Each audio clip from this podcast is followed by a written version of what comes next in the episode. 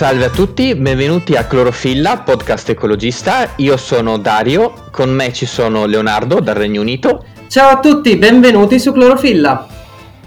C'è Marco da Trieste. Ciao a tutti. Con noi questa sera come ospite abbiamo Andrea Burzacchini, che è amministratore unico di AMO, l'agenzia dei trasporti di Modena. E ciao Andrea, benvenuto. Buonasera a tutti, grazie per l'invito, sono molto contento di essere qua con voi.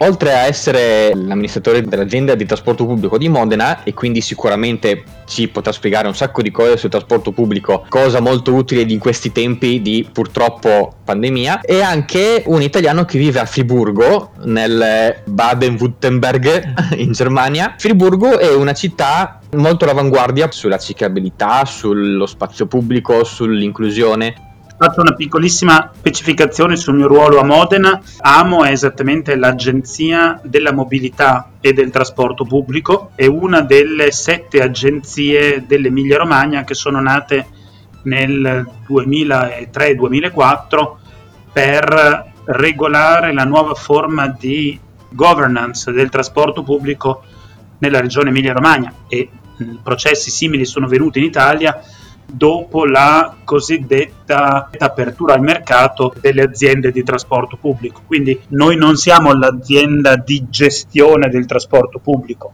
cioè non siamo ATAC, ATM o cose del genere, ma ci occupiamo della programmazione del trasporto pubblico.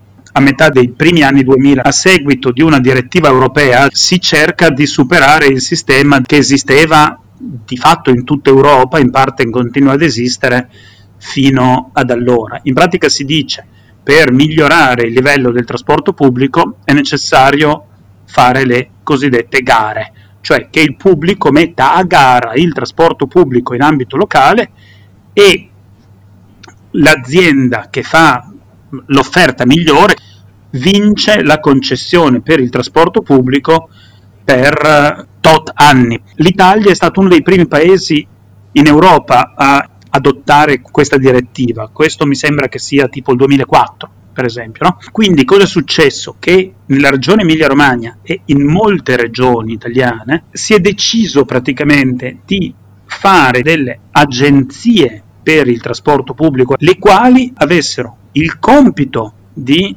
organizzare le gare per fare le concessioni al gestore migliore e il compito anche di controllare il gestore per evitare che organizzasse la cosa in modo eccessivamente privatistico.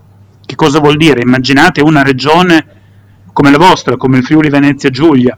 Io in, sono un gestore privato e organizzo, gesto- e organizzo il trasporto pubblico come pare a me, da un punto di vista puramente secondo logiche di mercato, io decido di far andare dei bellissimi autobus, bellissimi tram, eh, nelle città di Trieste, di Udine, di Pordenone, magari della zona della costa, eccetera, o magari d'inverno nelle località sciistiche, e invece chi abita, che so, ma chi abita in una zona poco frequentata, chi se ne frega, perché devo andare a fare andare degli autobus quando poi nessuno me li paga. Ecco, quindi la funzione di queste agenzie del trasporto pubblico è evitare che questo succeda quindi c'è anche una gestione eh, statistica, programmatica, logistica della sovrapposizione dei vari mezzi di trasporto in un'area urbana, per esempio?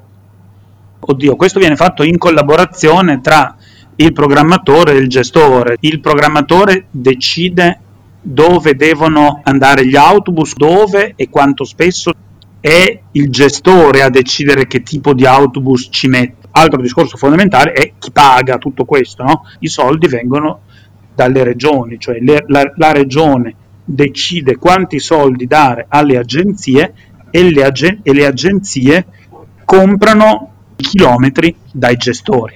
Se non mi sbaglio, nel Friuli Venezia Giulia non ci sono delle agenzie provinciali, ma c'è una sola agenzia regionale. Sì, ti posso confermare che recentemente, questione di penso sei mesi, massimo un anno, i vari consorzi provinciali si sono fusi in un singolo consorzio regionale. E altra cosa ti confermo anche che i costi dei trasporti pubblici sono per il 75% a carico della regione, il 25% è coperto dai biglietti.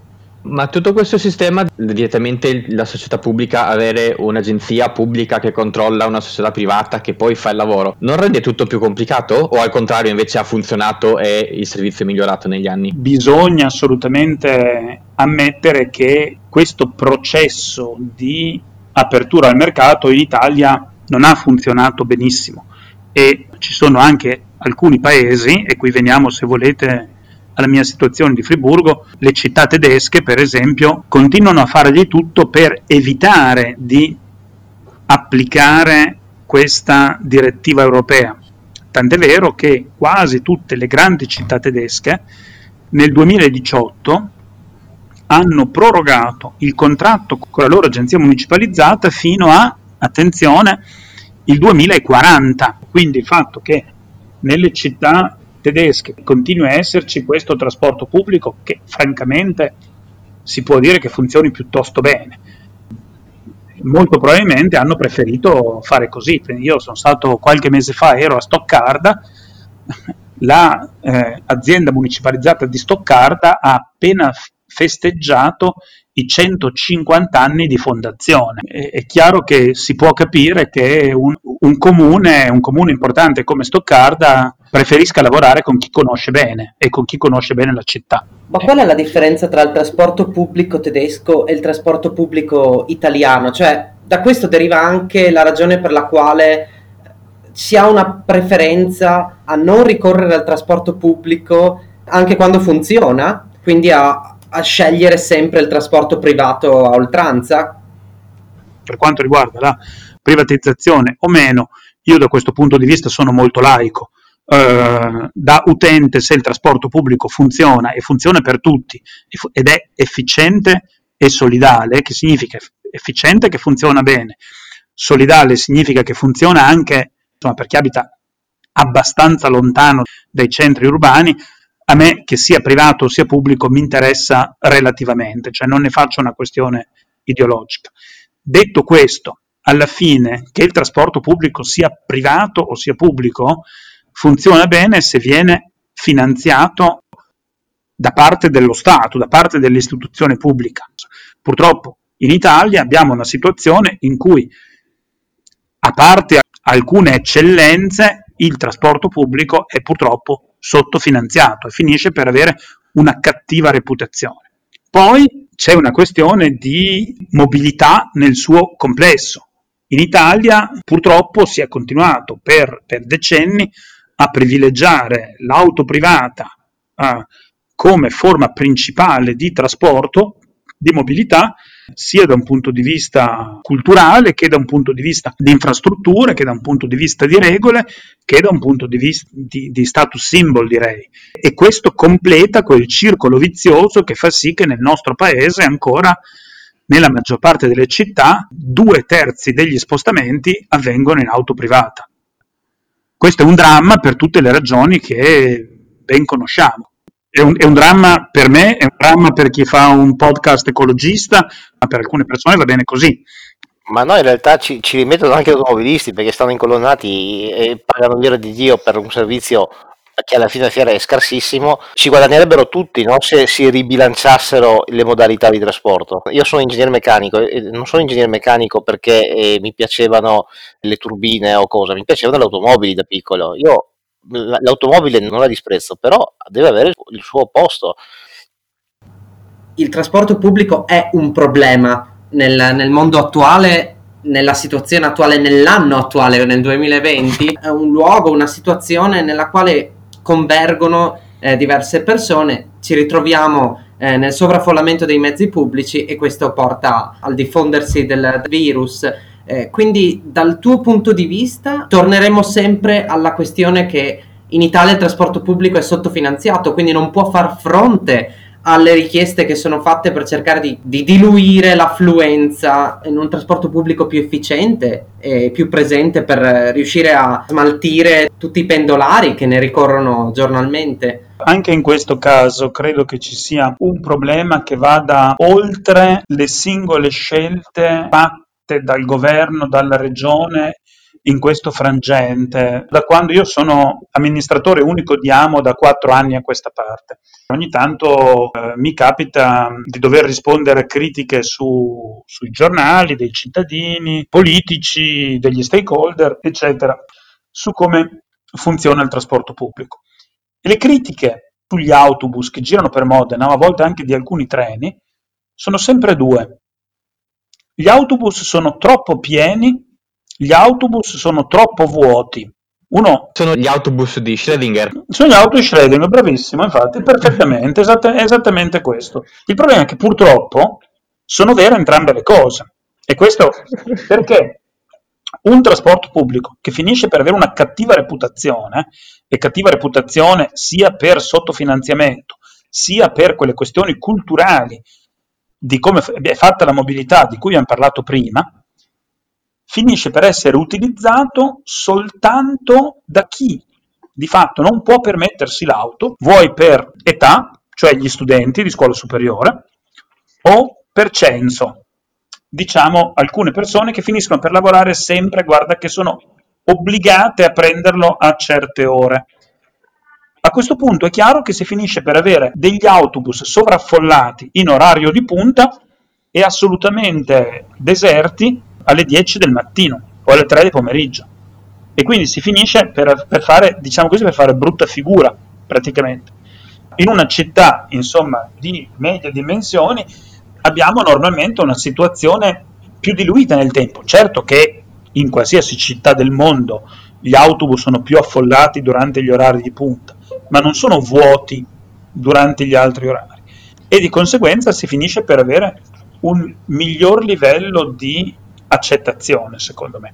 Ecco, poi quello che è successo quest'anno, in modo particolare con il Covid, io credo che ci sia stato un altro problema da parte di Stato e Regioni.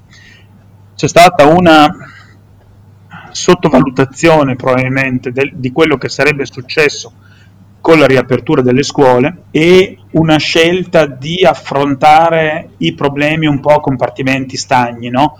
Per quanto riguarda il trasporto pubblico, discussioni eterne se la capienza dei mezzi dovesse essere il 100%, l'80%, il 60%, ma soprattutto bisognava fare un ragionamento complessivo di quello che era il rapporto tra scuola e trasporto pubblico e quindi ragionare sugli orari delle scuole, ragionare su eh, una possibile fruizione di questo e non mettere praticamente i due mondi, diciamo così, l'uno contro l'altro. Ecco, questo è stato secondo me l'errore peggiore. Alla fine, pensate che alla fine in Italia si è deciso per questa norma della, del ridurre la capienza all'80% per decreto e purtroppo è una norma che ha scontentato un po' tutti scontentato chi deve occuparsi di trasporto pubblico perché ha dovuto trovare tutti degli autobus in più, autobus in più che era molto difficile trovare sul territorio.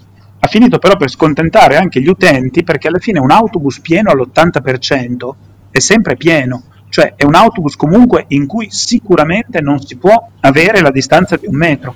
Altri paesi, infatti, qua come in Germania, non si è mai pensato di ridurre la capienza degli autobus, sono purtroppo pieni e si dice il distanziamento fisico sui mezzi pubblici non conta, viene derogato, obbligatorio mettere le mascherine, eccetera, eccetera, sanificati e via dicendo, però è chiaro che non si riesce a mantenere la distanza di un metro. Esiste qualche studio serio, statistico, che tu abbia visto che dimostra che i mezzi pubblici sono luoghi di contagio? Perché a me pare ovvio, però l'ovvietà in questo, in questo mondo, e soprattutto nell'ambito scientifico, non è una cosa scontata. Cioè, esiste, a parte lo studio famoso di Wuhan che ha, che ha, detto che c'è stato un aumento del traffico veicolare e quindi bisognava trovare sistemi alternativi, però delle prove che dicono questo tizio si è contagiato sulla 23, quest'altro sulla 45. No, non, ovviamente non ci sono, adesso qui andiamo in un settore che io non conosco, quello insomma, più specifico medico sul tracciamento, ho sentito informazioni secondo cui rispetto ad altri luoghi, principalmente le feste private, gli assembramenti privati, eccetera, il trasporto pubblico non sarebbe uno dei maggiori luoghi di contagio. Effettivamente se volete abbastanza sorprendentemente, no? perché chiaro si vedono certe foto e poi si fatica a pensare che sia una situazione tranquilla.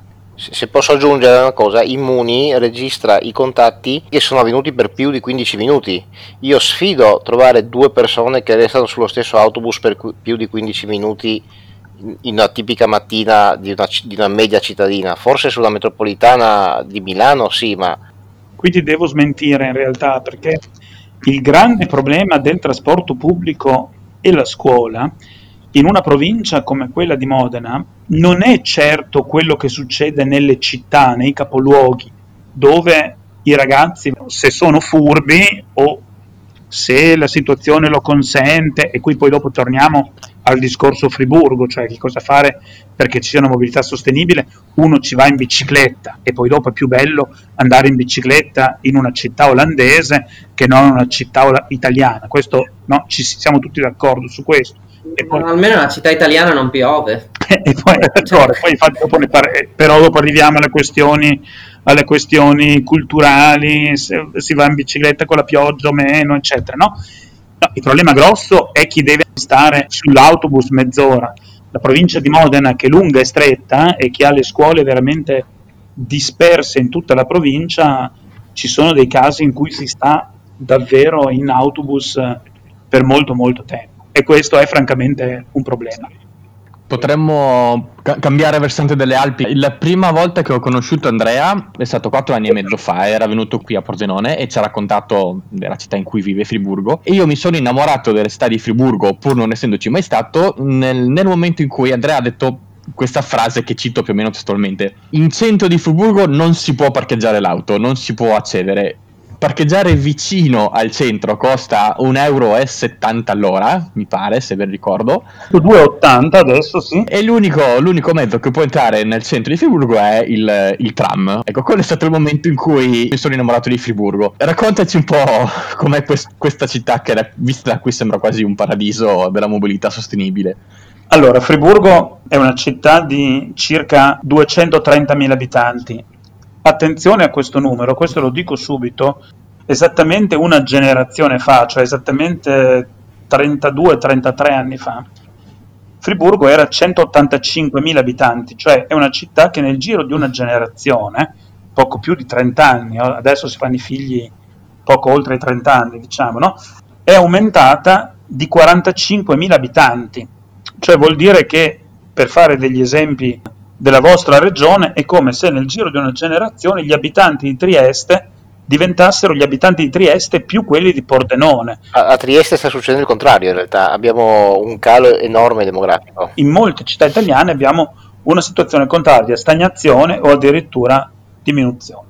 Ecco, questo va ricordato, queste cose vanno sbattute in faccia a chiunque sostenga che scelte radicali sulla mobilità sostenibile e sull'ambiente in generale siano scelte passatiste, siano scelte per la decrescita, no? Però, insomma, sta di fatto che città che hanno fatto scelte importanti sulla mobilità sostenibile e sull'ambiente in generale sono città che hanno avuto un successo enorme, hanno avuto, hanno avuto sono diventate estremamente attrattive e se 45.000 persone nel giro di una generazione vanno ad abitare a Friburgo, e vanno ad abitare a Heidelberg, vanno ad abitare ad altre città del genere, possiamo sicuramente dire che ci vanno perché ci sono le piste ciclabili larghe o perché c'è il tram che va fino a notte in centro, eccetera. Però ci vanno anche perché trovano lavoro. Cioè, è chiaro che mh, a questo si accompagna un successo economico importante. Non vai a Friburgo solo perché c'è la pista ciclabile larga e si beve un ottimo vino biologico ma scusa, ma chi, chi, tira, chi tira, cosa? È la, è la, bella città ben costruita che attira investimenti o, sono, o, è la ricchezza economica che permette di fare belle cose? Secondo me è un circolo virtuoso, cioè una cosa influenza l'altra. La stavo appunto per dire, una risposta che può essere presa come banale, però io credo veramente che sia così, cioè alla fine si crea davvero un circolo, un circolo virtuoso, un circolo virtuoso che si incontra in diversi casi. Ecco. Quindi una città di queste dimensioni che ha deciso di cercare di creare quelle condizioni affinché il cosiddetto modal split, la percentuale della mobilità di spostamento, piedi, bicicletta, auto privata e mezzi pubblici, si allontanasse fortemente dall'auto privata. E adesso i dati sono estremamente importanti. In questo momento, cioè adesso nel 2020, a Friburgo, secondo studi che vengono fatti, soltanto il 21% degli spostamenti avviene in auto privata, circa il 17-18% con il trasporto pubblico, 27-28% a piedi e il 36% in bicicletta. E questo è un dato molto importante, quasi un record a livello europeo. E, e sottolineiamo che il Baden-Württemberg è, è lo stato dove si producono Mercedes, Porsche che una lobby eh, dell'auto molto agguerrita, quindi anche questo mi interesserebbe sapere come, come ha fatto la Germania a, a, limitarla, perché per esempio su certe cose so che eh, la, la, Germania è, è, molto invece eh, filo automobile, per esempio mi riferisco all'assenza dei limiti in autostrada, loro sono un tabù. Questo è un tabù che viene intaccato proprio in questi mesi, quello che invece non viene assolutamente intaccato è il fatto dell'autostrada gratuita, no? ogni tanto se ne parla, ma insomma hai perfettamente ragione. Cioè, anche sulla questione dei limiti delle emissioni delle auto, la Germania negli ultimi anni non si è certo comportata bene. Ma comunque generalmente è vero, cioè generalmente quella che viene chiamata in Germania la Mobilitätswende o Verkehrswende, cioè la, la svolta della mobilità, avviene molto di più o quasi esclusivamente, mi verrebbe da, soprattutto a livello urbano, grazie al volere di sindaci, consiglieri comunali e cittadini, e sono state fatte cose ecco, molto importanti per questa svolta nella mobilità. La prima credo che debba essere ricordata eh, mi ricordo Dario quando ci siamo conosciuti, appunto, che anche questo aveva suscitato un certo scalpore, il fatto che da molto tempo il piano del traffico viene pensato parallelamente al piano urbanistico della città, cioè si cerca di evitare gli spostamenti inutili. Se pensate un po', visto che parlate di ambiente non solo di mobilità, no? cioè che il passaggio che viene fatto per esempio per quanto riguarda i rifiuti, quando si dice il miglior rifiuto è quello che non viene prodotto, no? E lo stesso si potrebbe dire per l'energia. I, i cosiddetti negawatt con la N. esatto. E stessa cosa in un certo senso lo si può dire perfino per la mobilità. La prima cosa da fare è cercare di evitare di causare una mobilità inutile e la prima scelta importante che è stata fatta a Friburgo, pensando agli anni in cui è stata fatta, assolutamente radicale, è stato il non concedere la costruzione di centri commerciali al di fuori delle zone residenziali.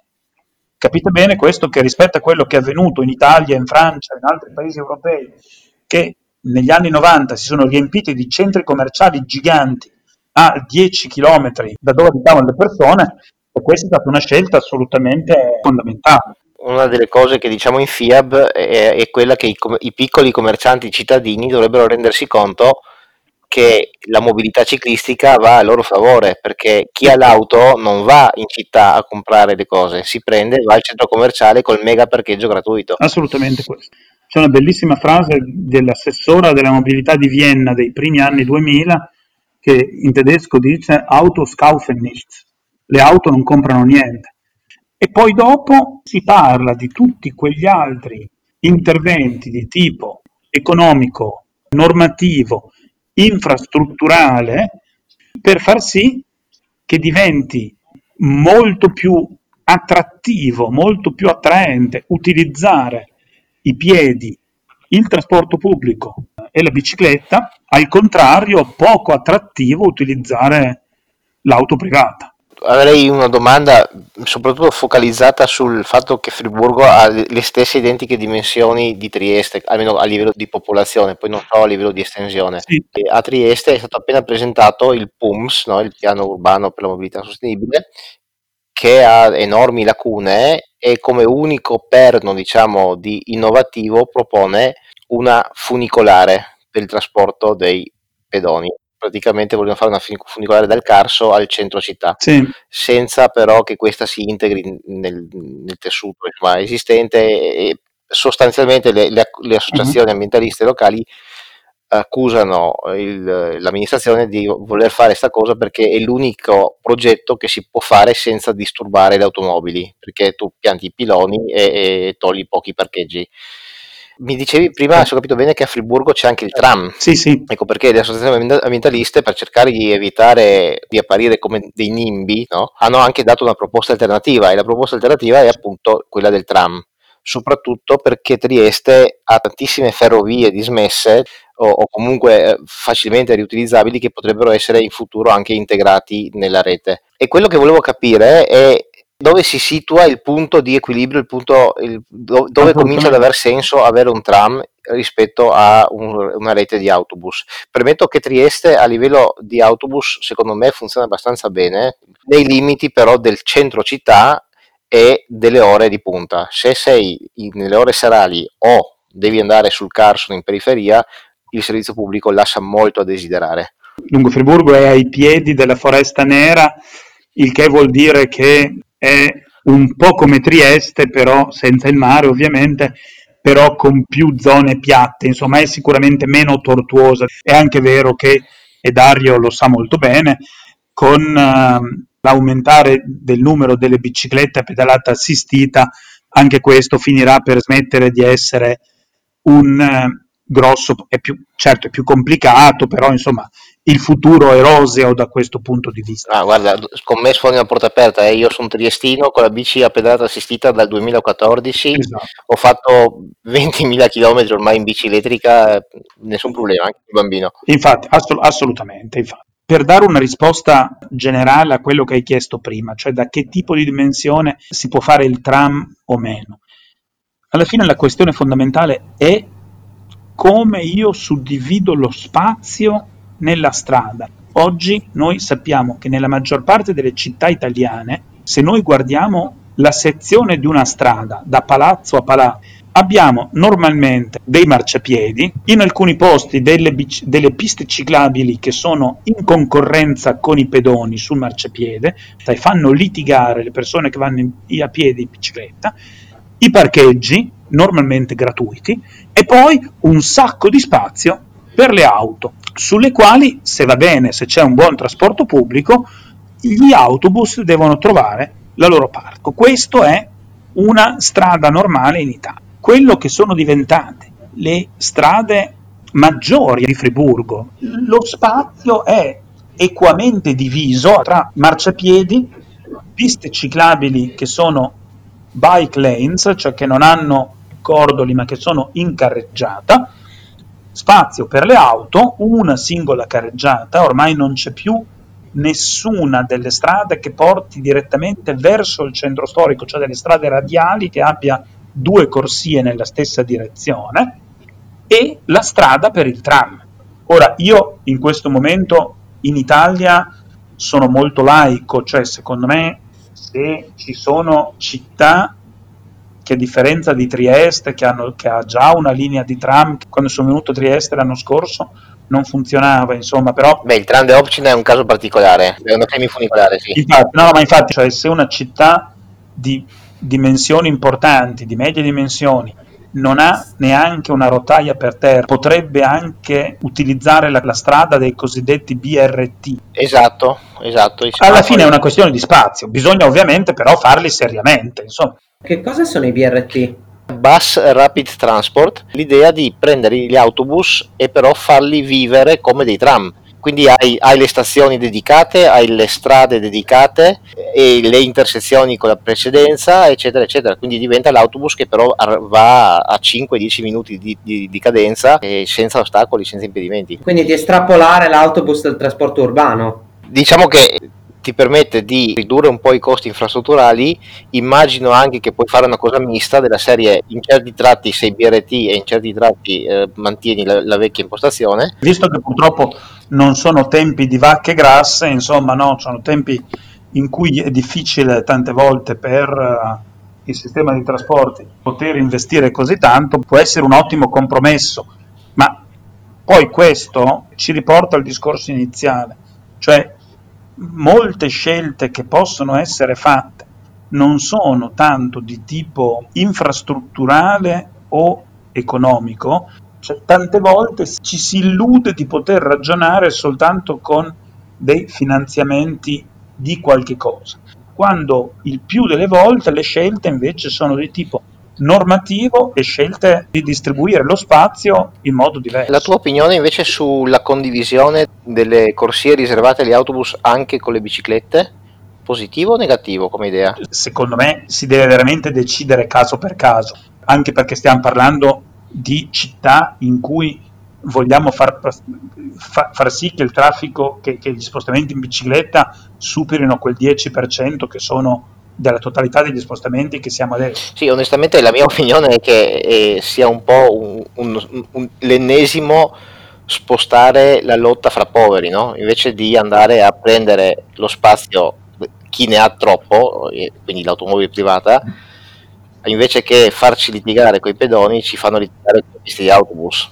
Un altro grandissimo passo avanti che bene o male sta incominciando a passare anche in Italia è il limite dei 30 all'ora.